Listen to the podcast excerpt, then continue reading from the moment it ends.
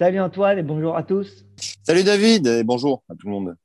Bienvenue dans la première édition française de Digest et Invest, qui est le podcast d'Itoro. À partir de maintenant, toutes les semaines, vous allez pouvoir profiter d'un podcast d'une quinzaine de minutes sur lequel on parlera justement des principaux points de marché et des actualités pour la semaine.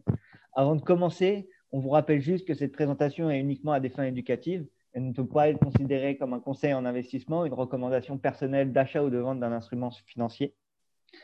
Avant de commencer à trader, assurez-vous de bien comprendre les risques liés à cette activité et ne risquez jamais plus que ce que vous pouvez être prêt à perdre.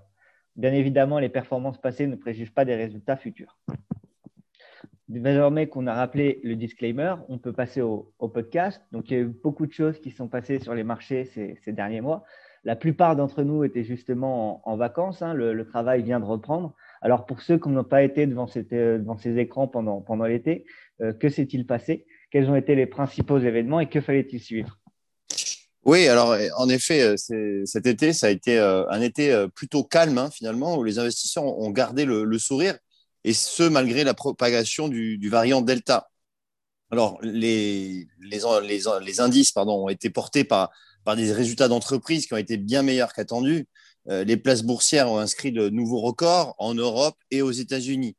Le CAC 40, par exemple, a enchaîné euh, sept mois consécutifs de hausse, une série inédite depuis 2005. Euh, Aux États-Unis euh, aussi, hein, on enchaîne, et d'ailleurs cette semaine, on l'a encore réalisé, on a enchaîné les, plus hauts historiques.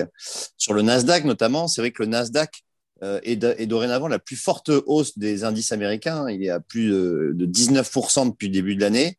Et il y a également aussi les GAFA, bien sûr, tirés par les GAFA, Google, Amazon, Facebook et Apple, et Microsoft aussi qu'on peut rajouter, euh, qui enchaînent aussi les plus hauts, euh, qui, euh, qui sont sur des performances encore à deux chiffres, à part pour Amazon, mais tout le reste, c'est des performances à, à 10, 15, 20%, voire 30% même pour Google hein, depuis le début de l'année. Et ça, ça tire les indices, ça tire les indices américains. Et, par conséquent, ça, ça tire aussi les indices mondiaux. Euh, J'aurais parlé du CAC 40 tout à l'heure. C'est vrai que le marché français, lui, est à plus de 20% depuis le début de l'année. Donc, c'est aussi inhabituel, mais le, le, marché français euh, surperforme le, les marchés américains de, de, de quelques pourcents. Euh, voilà, donc on a vraiment euh, des investisseurs qui ont, qui ont confiance, qui ont confiance euh, en marché financier, qui ont confiance à la reprise de l'économie, à la réouverture euh, des, de l'économie. Euh, et euh, qui ne se préoccupe pas euh, du, de la propagation du, variant Delta, même s'il est vraiment bien et, bel et bien là. On parle d'ailleurs de, troisième dose potentiellement qui pourrait arriver eh bien, durant l'automne. On n'en est pas encore là.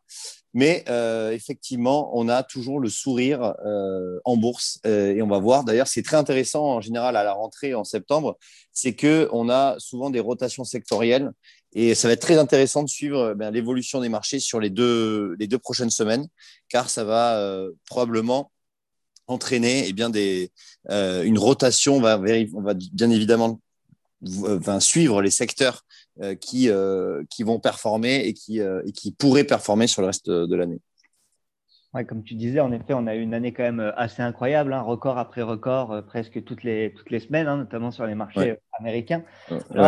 justement, on venait de sortir, encore, on n'est pas vraiment sorti totalement de la, de la crise du, du Covid, hein, qui a été d'ailleurs l'un des, des, principaux thèmes sur le marché. Tu nous, tu, nous, parlais justement, là, juste à l'instant, du, du variant Delta et de l'arrivée du, du, variant Delta. Mm. Euh, qu'en est-il sur les, sur les vaccins? Parce que les, les actions euh, en rapport aux au vaccins ont, pas mal monté. Hein. Par exemple, si on pense à, à Moderna ou à, à, Pfizer, elles ont eu aussi mm. des belles performances.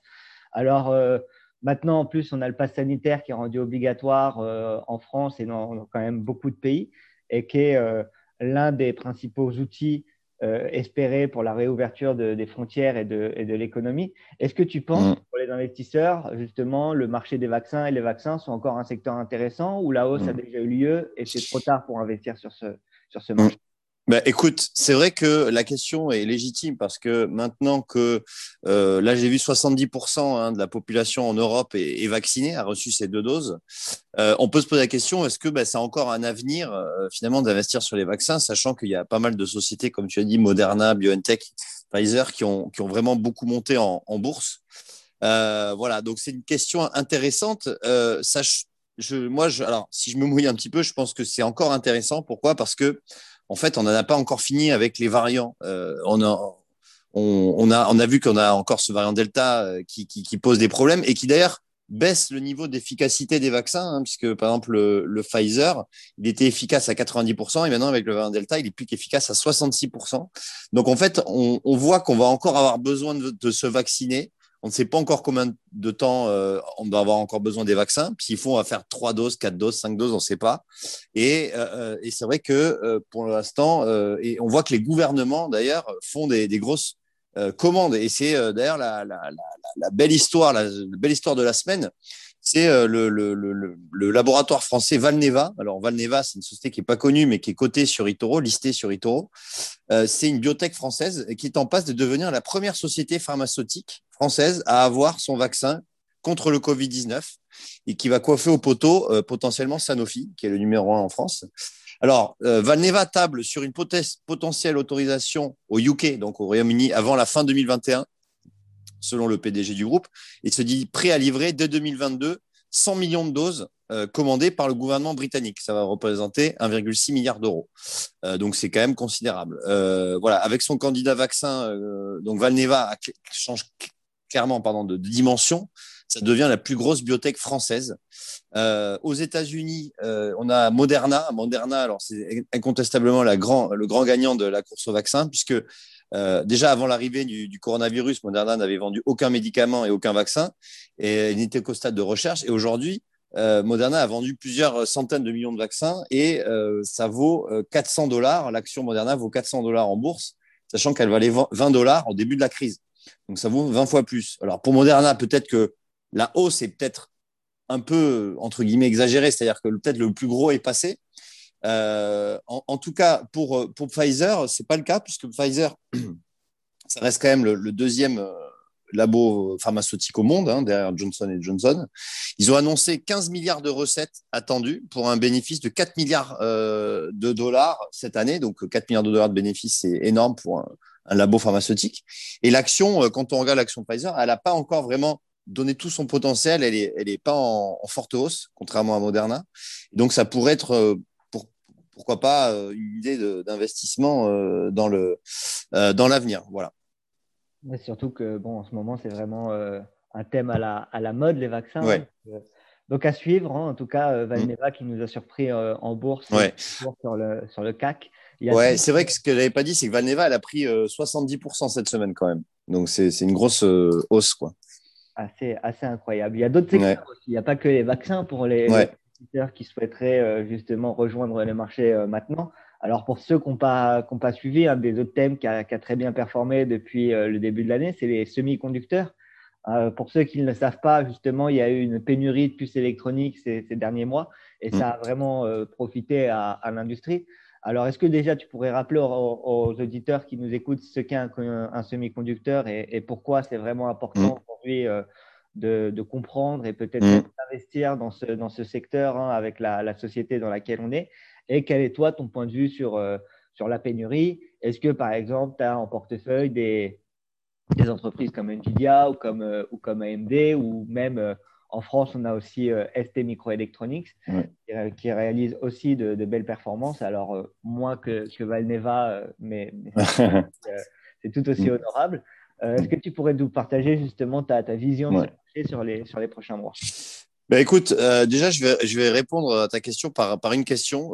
quel est, vous savez, quel est le point commun entre l'iPhone 12, une Renault Zoé, une PlayStation 5 ou un ordinateur? Euh, eh bien, c'est euh, le semi-conducteur. Le semi-conducteur, en fait, c'est un composant électronique plus petit qu'un grain de sable et indispensable, euh, indispensable pour tout appareil électronique. Alors, ils, sont, ils sont présents dans plus de, dans des milliards d'appareils électroniques et, et ce sont des systèmes informatiques qui sont composés de, petites puces de silicium qui, permettent de faire circuler des informations dans, les circuits. Alors, pour répondre sur la pénurie, alors pourquoi il y a une pénurie aujourd'hui C'est que euh, par exemple, au printemps 2020, lorsqu'il y a eu les, mesures de confinement qui ont, explosé, euh, et, donc ça, a entraîné donc, du télétravail, eh bien ça, ça, ça fait euh, fortement progresser la demande de matériel informatique. notamment pour, pour la maison, etc. Et il y a plus de 300 millions, 300 millions de PC qui ont été vendus, par exemple, en, en, 2020, ce qui, a explosé les, les compteurs. Alors aujourd'hui, aujourd'hui, enfin la semaine dernière, on a eu le leader mondial, le leader mondial des semi-conducteurs, c'est une entreprise taïwanaise s'appelle TSMC. Donc TSMC, c'est aussi listé sur eToro. C'est le leader mondial des, semi-conducteurs et qui a, annoncé euh, la semaine dernière donc, une augmentation de ses tarifs. D'ailleurs, c'est la plus forte augmentation de son histoire, puisqu'elle va augmenter ses tarifs euh, de 10% euh, pour les puces électroniques de très peu très, ça, 7, les 7 nanomètres, en fait, pour être précis, c'est ce qui équipe les, les, PlayStation 5 et les Xbox Series. Donc, ils vont augmenter 10% ses tarifs pour ces, ces, puces. Et pour euh, les autres puces, elles devraient augmenter les tarifs de 20%. Donc, tout ce qui est industrie automobile ou euh, la grande consommation liée aux jeux vidéo, ou aux téléviseurs, etc. Donc, euh, on se pose la question ensuite sur bien est-ce que euh, les, les, les, comment dire les producteurs de, de les fabricants de, de, de, consoles vidéo de consoles de jeux vidéo comme Sony où Microsoft vont, euh, absorber ces coûts. Euh, probablement, euh, probablement, c'est le en augmentant leur, prix de, de, leur console. Par contre, sur les, PC, c'est plus compliqué parce qu'une une hausse de 20% direct du, prix, ça va faire que, par exemple, sur une carte graphique à 1000 dollars, ça représente quand même 200 dollars de plus, ce qui, est, assez important en termes d'augmentation de coûts. Donc, on va faire attention. Et justement, sur les cartes graphiques, le leader, tu en as parlé tout à l'heure, c'est Nvidia. Nvidia euh, qui, euh, eh ben, qui a très fortement monté en bourse. Hein. Quand on regarde le, cours de bourse, Nvidia, c'est vraiment impressionnant parce que, par exemple, euh, ne serait-ce qu'en 1er janvier 2021, ça valait 130 dollars. Aujourd'hui, ça vaut 230 dollars, sachant que ça avait déjà pris x2 en, fois 2,5 même en 2020. Donc, on est vraiment sur une grosse croissance du titre.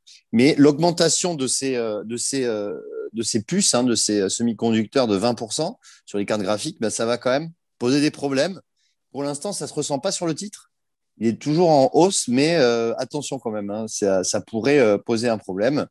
Et il y a également eh bien, Samsung, hein, qui manufacture ces puces, a également annoncé eh répercuter la hausse de ses prix, une augmentation de ses tarifs, sans préciser le, montant.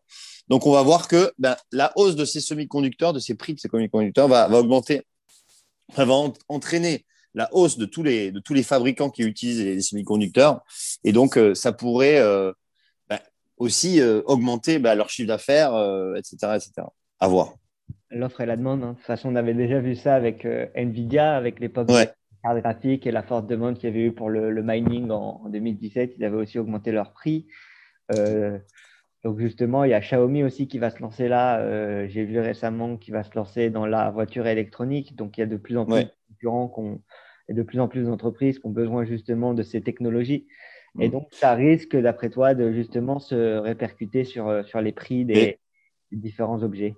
Et comme tu dis, c'est que je n'avais pas mentionné, c'est aussi le secteur automobile. Le secteur automobile qui est très très euh, demandeur de, de semi-conducteurs. Et c'est vrai que la hausse et la pénurie euh, des semi-conducteurs eh bien, euh, pénalisent hein, certains constructeurs. On l'a vu avec Renault, par exemple. Renault vraiment est pénalisé énormément par, les, par les, par les semi-conducteurs, la pénurie, et, euh, le, titre est en baisse depuis le début de l'année. et donc, en fait, il y a vraiment aussi un gros arbitrage entre les constructeurs auto, avec d'un côté, par exemple, des Stellantis. Hein, je rappelle, c'est la fusion entre Peugeot et Fiat.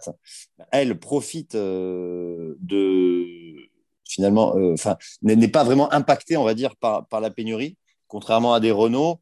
Euh, il y a aussi aux États-Unis Tesla euh, qui a eu un début d'année très compliqué, mais qui, est en train de revenir en force. Tesla, pour d'autres raisons, qui est peu impacté par, par cette crise des, des semi-conducteurs. Super. On parlait justement de l'Asie hein, en évoquant Samsung et, et Xiaomi à, l'instant. Hein. allons un peu sur la, sur la Chine. Justement, récemment, on a vu des, marques de luxe, hein, euh, notamment en France, comme LVMH ou comme euh, Kering, euh, corriger de plus de 10% dans la journée, hein, mm. suite aux décisions prises justement en Chine.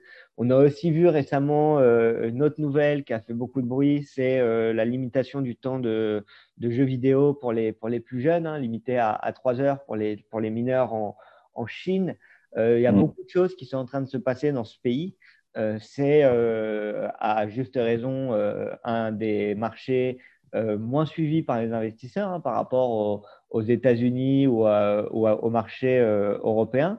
Est-ce que pour les investisseurs, il y a des raisons de s'inquiéter sur les nouvelles mesures prises par, Pékin ou ce sera justement que passagère cette série de, réglementations? Ben, c'est vrai que ça, fait maintenant quelques mois que ben, la Chine euh, fait euh, part d'une série de réglementations, de régulations. Euh, les autorités veulent vraiment réguler les, excès qu'ils considèrent comme des excès. Alors, il y a eu, par exemple, donc, ce qui a impacté les valeurs du luxe, c'est la hausse des impôts qui va être prévue pour, les, pour la classe supérieure et qui va donc cette classe supérieure, c'est elle qui consomme les produits de luxe et donc du coup, dès qu'il y a eu cette annonce, euh, des LVMH, des Kering, des Hermès ont perdu euh, entre 10 et, 17 euh, depuis, ça a un petit peu remonté pour LVMH, mais pour Kering, c'est un peu plus compliqué. après, il y a aussi alors la régulation dans le secteur des jeux vidéo en ligne.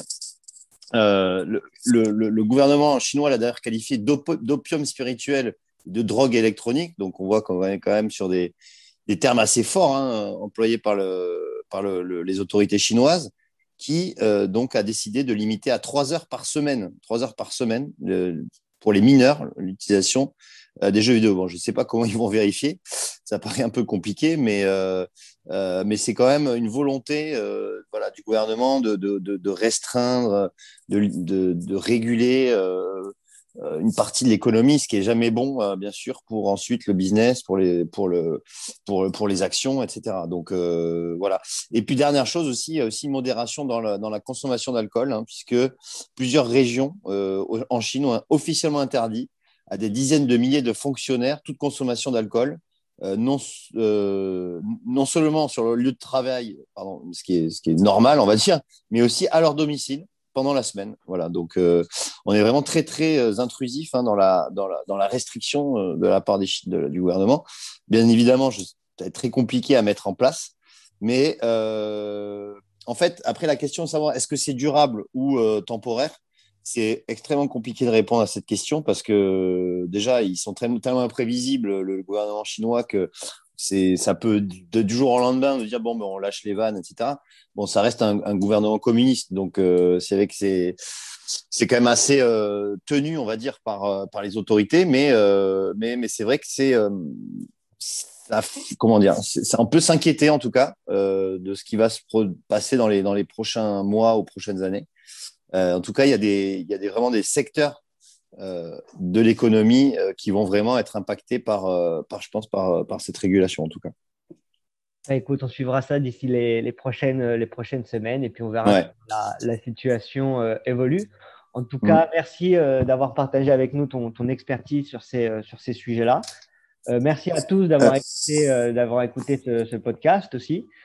C'était la première édition, donc n'hésitez pas à nous dire en, en, commentaire ce que vous avez pensé et s'il y a certaines choses que vous souhaitez voir modifier ou si vous pensez qu'on peut améliorer certaines choses.